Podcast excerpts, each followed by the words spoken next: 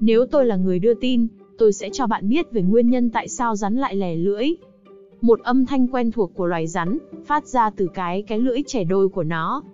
Rắn liên tục lẻ lưỡi, nhưng có bạn nào thắc mắc tại sao rắn lại lẻ lưỡi chưa? Các bạn nghĩ sao nếu tôi nói rằng rắn thè lưỡi là để thở? Thật vậy, ở các loài rắn, thì lưỡi của chúng đóng vai trò như chiếc mũi ở các động vật khác. Có hai cơ quan đặc biệt, đó là những cấu trúc dạng túi đặt cạnh nhau và mở ra trong vòm miệng.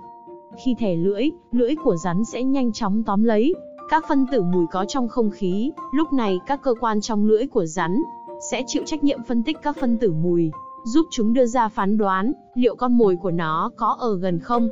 Tuy nhiên, lưỡi của rắn chỉ dùng để xác định được hướng và vị trí của con mồi, còn việc phóng mình để hạ gục nó lại do mắt con vật quyết định.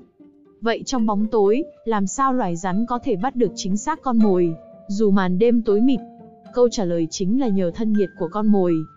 Mắt của rắn hoạt động như một thiết bị tầm nhiệt. Trong bóng tối mịt mù, con mồi hiện ra dưới mắt nó, không phải là một hình hài cụ thể, mà chỉ là một hình ánh sáng xanh mờ.